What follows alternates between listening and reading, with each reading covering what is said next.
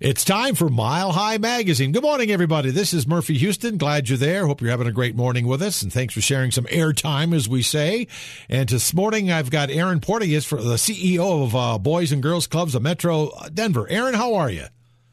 Good morning. Doing great, Murphy. Well, I'm glad you're here today because I'm a big fan of Boys and Girls Clubs of Denver and wherever Boys and Girls Clubs are, because they're so important to us. But maybe you can tell us a little more about the Boys and Girls Clubs of Metro Denver, can you? Absolutely. So, Murphy, every day we're providing kids across the Metro Denver area with a safe, supportive, fun, and enriching place to go. We're there to help inspire and empower our young people and ensure that they're able to achieve their greatest potential. A lot of people don't know, Murphy, that our programs are open for kids from 6 all the way to 18. So we're serving kids from kindergarten all the way until they graduate from high school. And we're focused on three key areas. We've got academics and careers, character and leadership, and building healthy lifestyles for our young people. Another thing people don't know about Boys and Girls Clubs is how large we are. We've got 21 club locations across the metro area. Oh, my gosh. And we're serving anywhere between 8,000 and 10,000 kids a year in that crucial out-of-school time window. So think of when the school bell rings in the afternoon, school lets out, Boys and Girls Clubs are in. And, Murphy, we do all of this for just $2 a year per child. $2 a year? What can you do for $2 a year? Yes, the entire year, Boys and Girls Club kids can come in. They can get those great experiences, art programming, homework help, be on sports teams, and they get all of that. Their parents just have to pay $2 a year. And, Murphy, if they're not able to afford that, we've got scholarship programs. You guys are prepared. And I think, and correct me if I'm wrong, Erin, I think a lot of people that don't really know what you just mentioned you're all doing at the Boys and Girls Clubs of Denver. It's like a babysitting service. The kids go there after school, we got to work, and they'll watch my kids so I can pick them up. It's way more than that, isn't it? Oh, it's so much more. And the reality is we know the chasm, Murphy, especially during COVID, between the have and have-nots has only grown. And I've got to tell you, as a mother with young kids, participating in programs, whether it's music or sports or dance, those are incredibly expensive. And so our goal and what we work towards every day is offering those same enriching opportunities, those activities, so that all kids can participate, but that financial component is never a barrier for our kids or our families. Well, and maybe if people aren't familiar, because $2 a year, holy cow, I bet people didn't even know that. What would you say is the full scope of your mission there at the Boys and Girls Clubs? So really, you know, we want to be here and help level the playing field for all kids. Our city is growing so quickly, and we want to make sure that all kids have equitable access to opportunities so that they can become great leaders in the future. I mean, we can all think, listening in this morning of the activities that helped make us who we are as adults. I got to tell you, my parents made me play piano. I hated every year of that, and I couldn't be more grateful today.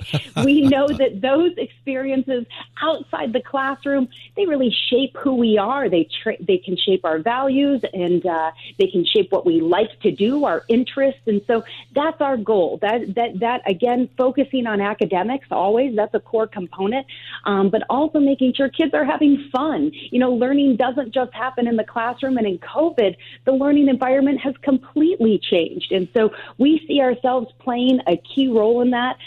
We walk alongside kids. We want to make sure they've got a path and ensure that they've got access to leaders and coaches and mentors to help guide them. And we know it's about opening doors for kids, but also with our kids. Oh, I like that. That's a great little phrase there. Let me ask you this. We often talk to a lot of nonprofits, and people may not know, but you are a nonprofit. How did you handle the COVID? How did you handle all the activities you do?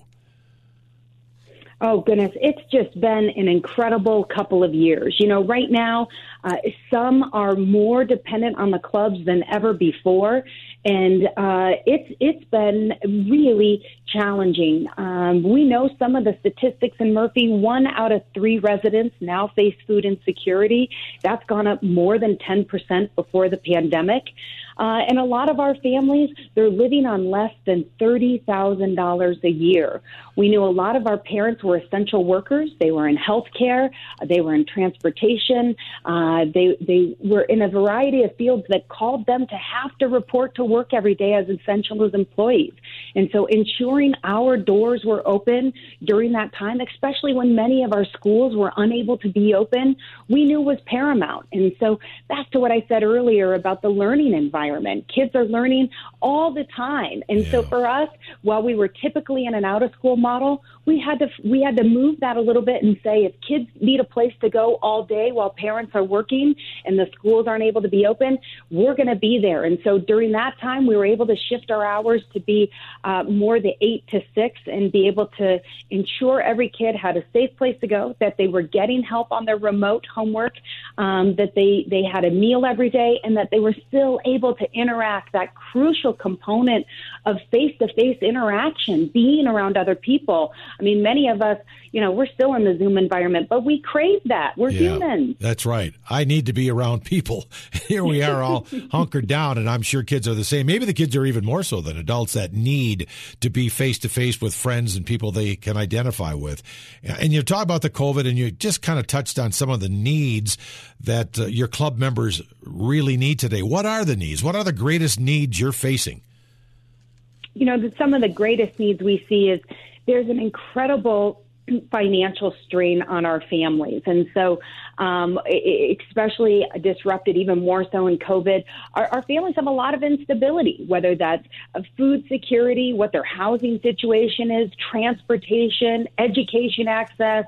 You know, we need consistency and stability. A lot of us, we go through the same habits every day. And when you have a lack of financial means, oftentimes that inconsistency is very high in those factors that I just mentioned. And so for Boys and Girls Clubs to say every day we're here and we're not going to have a financial burden, right? Just $2 a year. We're going to ensure our staff is there and those doors are open. We know how important that is to the social fabric of our society right now that has a lot of variables and things that are changing. Providing consistency and stability for kids, most important kids, but also their parents is paramount. Wow, that's awesome. So all these people that are making what the great things are you're doing with the Boys and Girls Clubs, are they volunteers? Are they paid? Do you need more help? How does that work? So, Murphy, we're a blended model. We've got amazing youth development professionals who have dedicated their lives to wanting to help inspire and empower young people. Those are paid staff positions. We have a variety of part-time roles, and yes, we need volunteers. Now, the COVID environment has made for some different protocols and health and safety measures, so we really hope in the next 6 months we'll be able to bring back our robust portfolio of volunteers that we've depended on for decades. But people were always looking for our community to get involved. A great way to do that is visit us at greatfuturesdenver.org. We've always got lists of things our kids may be looking for or projects we'd like to do in the clubs and things of that nature. So even from the comfort of your own home, on your couch, you can dial in, visit us on our website and be a part of the work we're doing to change the lives of young people. And give us that website again, please, Erin. That website is greatfuturesdenver.org. What about financial help? You're charging $2 a year. I mean, money's got to be coming from somewhere. Murphy, we are truly dependent on the generosity of our community. We depend on those who know how hard it is to raise kids and the costs that come with it, and want to make a safe place for kids to go. And just like you said, that financial burden is not put on the families that we serve, but we depend on families across our communities to support our great work, because it certainly costs more than $2 a year to have all those great programs, sports and arts and outdoor adventures. We take our kids, we're coming up on ski season, we take our kids skiing. For many of them, that's the first time. And we're able to do that with those who are willing to give financially, which is an option on the website as well. And do you get any tax support, any kind of business support, anything like that? Absolutely. So one thing is, for individuals who make a donation, we do qualify for the Colorado Child Contribution Tax Credit. credit, which is a great benefit. But we have wonderful relationships with corporations and foundations across the city as well. Our sports teams play a role. There's a lot of financial institutions and others who want to be a part of the mission of this work, and most importantly, coming alongside our young leaders. And so we're very grateful for a holistic approach. And Denver is a very philanthropic place to be. And that's wonderful for us. It's fantastic. We're talking with Erin Portigas, the CEO of Boys and Girls Clubs of Metro Denver. And Erin, we're coming upon the holiday season. It can be good for some and not so good for other families. So what are you focused on during the holiday season? Well, Murphy, we always do a toy drive. That's you can support it, again, by visiting the website. But the holidays can be extra tough, especially for families who are already struggling to make ends meet. Our job is to make sure that we're remembering all the kids, and we want their holiday season to be bright, and we want them to know people are thinking about them.